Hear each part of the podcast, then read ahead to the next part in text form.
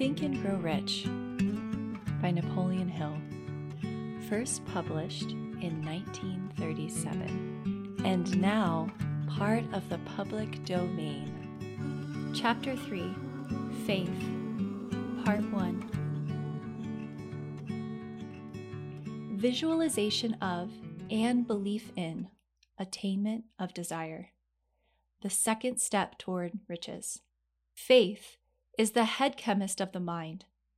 When faith is blended with the vibration of thought, the subconscious mind instantly picks up the vibration, translates it into its spiritual equivalent, and transmits it to infinite intelligence, as in the case of prayer. The emotions of faith, love, and sex are the most powerful of all the major positive emotions.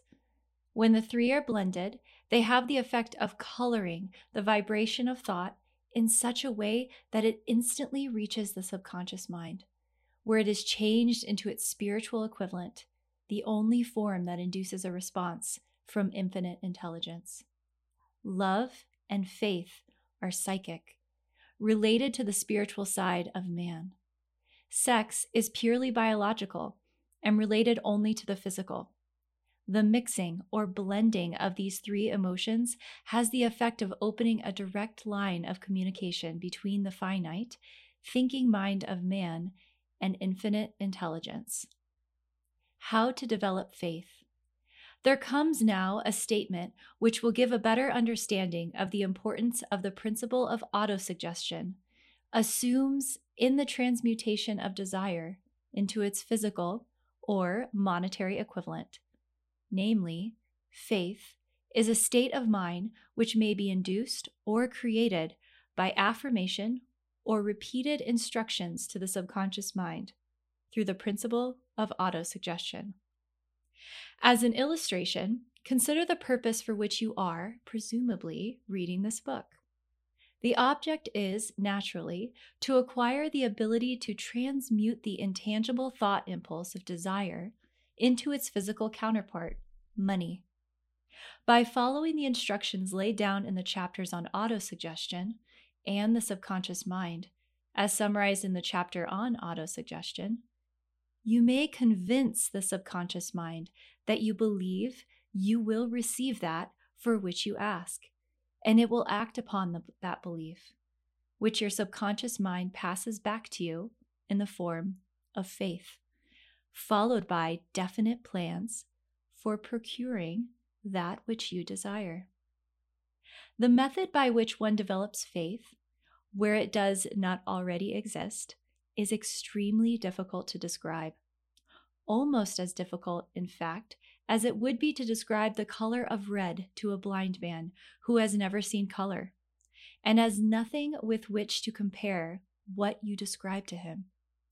Faith is a state of mind which you may develop at will after you have mastered the 13 principles, because it is a state of mind which develops voluntarily through application and use of these principles. Repetition of affirmation of orders to your subconscious mind is the only known method of voluntary development of the emotion of faith. Perhaps the meaning may be made clearer through the following explanation as to the way men sometimes become criminals. Stated in the words of a famous criminologist, when men first come into contact with crime, they abhor it. If they remain in contact with crime for a time, they become accustomed to it and endure it. If they remain in contact with it a long time, they finally embrace it and become influenced by it. This is the equivalent of saying that any impulse of thought which is repeatedly passed on to the subconscious mind is, finally, accepted and acted upon by the subconscious mind, which proceeds to translate that impulse into its physical equivalent by the most practical procedure available. In connection with this, consider again the statement all thoughts which have been emotionalized, given feeling, and mixed with faith begin immediately to translate themselves into their physical equivalent or counterpart. The emotions, or the feeling portion of thoughts, are the factors which give thoughts vitality, life, and action. The emotions of faith, love, and sex, when mixed with any thought impulse, give it greater action than any of these emotions can do singly. Not only thought impulses, which have been mixed with faith, but those which have been mixed with any of the positive emotions or any of the negative emotions may reach and influence the subconscious mind. From this statement, you will understand that the subconscious mind will translate into its physical equivalent a thought impulse of a negative or destructive nature just as readily as it will act upon thought impulses of a positive or constructive nature. This accounts for the strange phenomenon which so many millions of people experience, referred to as misfortune or bad luck. There are millions of people who believe themselves doomed to poverty and failure because of some strange force over which they believe they have no control.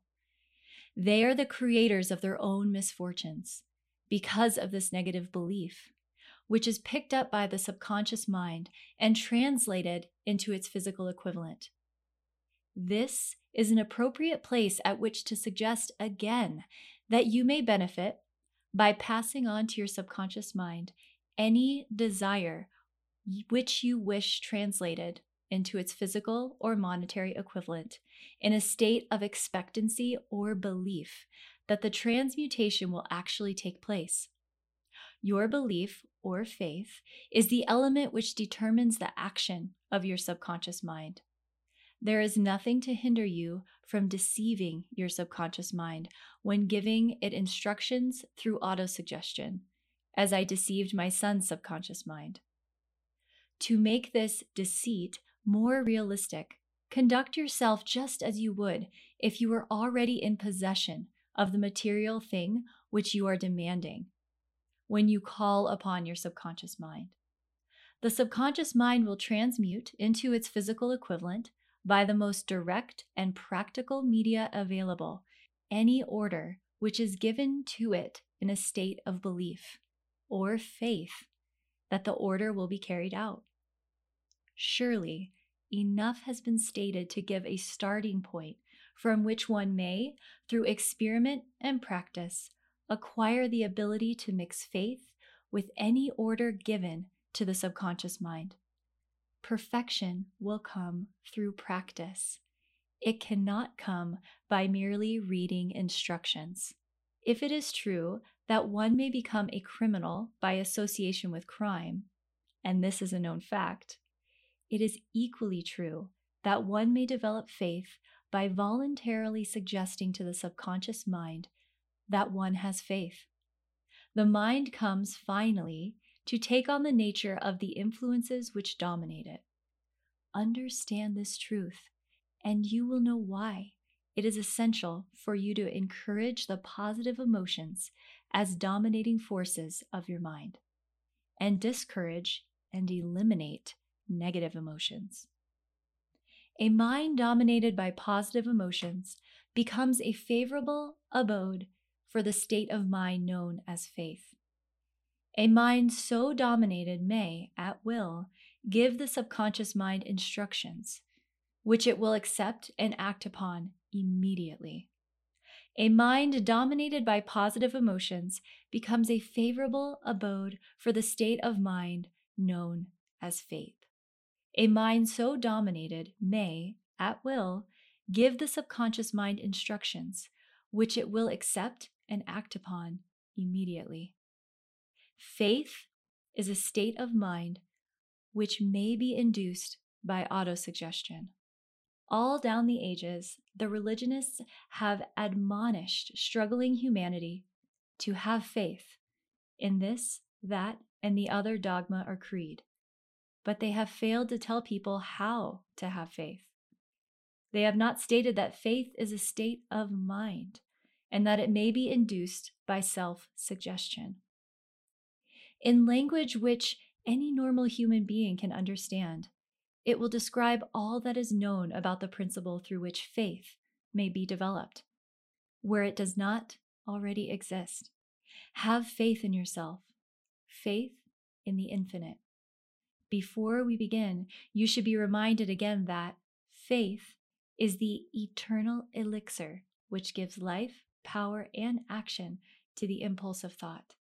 The foregoing sentence is worth reading a second time, and a third, and a fourth. It is worth reading aloud. Faith is the starting point of all accumulation of riches. Faith is the basis of all miracles and all mysteries which cannot be analyzed by the rules of science. Faith is the only known antidote for failure. Faith is the element, the chemical, which, when mixed with prayer, gives one direct communication with infinite intelligence. Faith is the element which transforms the ordinary vibration of thought created by the finite mind of man into the spiritual equivalent. Faith is the only agency through which the cosmic force of infinite intelligence can be harnessed and used by man. Every one of the foregoing statements is capable of proof. The proof is simple and easily demonstrated. It is wrapped up in the principle of autosuggestion. Let us center our attention, therefore, upon the subject of self suggestion and find out what it is and what it is capable of achieving. It is a well known fact that one comes, finally, to believe whatever one repeats to oneself whether the statement be true or false. If a man repeats a lie over and over, he will eventually accept the lie as truth. Moreover, he will believe it to be the truth. Every man is what he is because of the dominating thoughts which he permits to occupy his mind. Thoughts which a man deliberately places in his own mind and encourages with sympathy, and with which he mixes any one or more of the emotions constitute the motivating forces which direct and control his every movement, act, and deed. Comes now a very significant statement of truth. Thoughts, which are mixed with any of the feelings of emotions, constitute a magnetic force which attracts from the vibrations of the ether other similar or related thoughts. A thought, thus magnetized with emotion, may be compared to a seed. When planted in fertile soil, germinates, grows, and multiplies itself over and over again until that which was originally one small seed becomes countless millions of seeds of the same brand. The ether is a great cosmic mass of eternal forces of vibration. It is made up of both destructive vibrations and constructive vibrations. It carries at all times vibrations of fear, poverty, disease, failure, misery, and vibrations of prosperity, health, success, and happiness, just as surely as it carries the sound of hundreds of orchestrations of music and hundreds of human voices, all of which maintain their own individuality and means of identification through the medium of radio.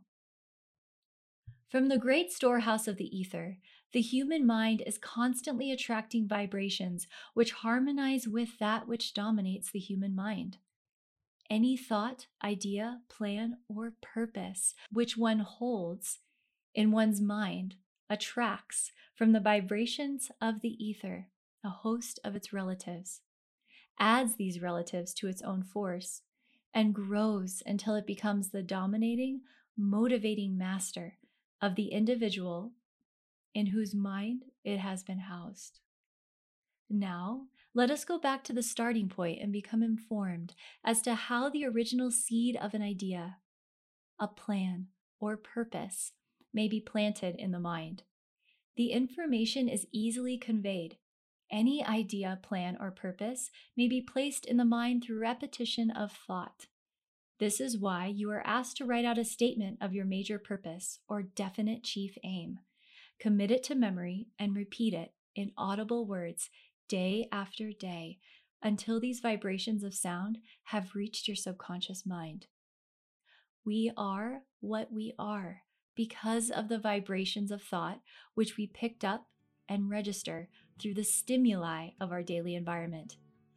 Resolve to throw off the influences of any unfortunate environment and to build your own life to order. Taking inventory of mental assets and liabilities, you will discover that your greatest weakness is the lack of self confidence.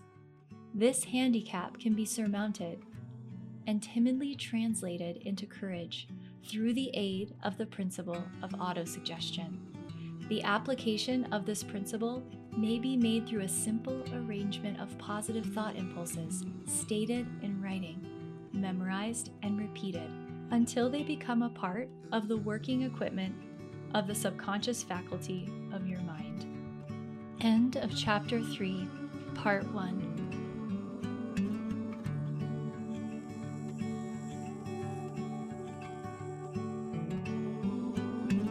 Tune in every Monday for a new chapter, a mindful dose of wisdom. Till then, remember this you are worthy of a beautiful life. Don't forget it.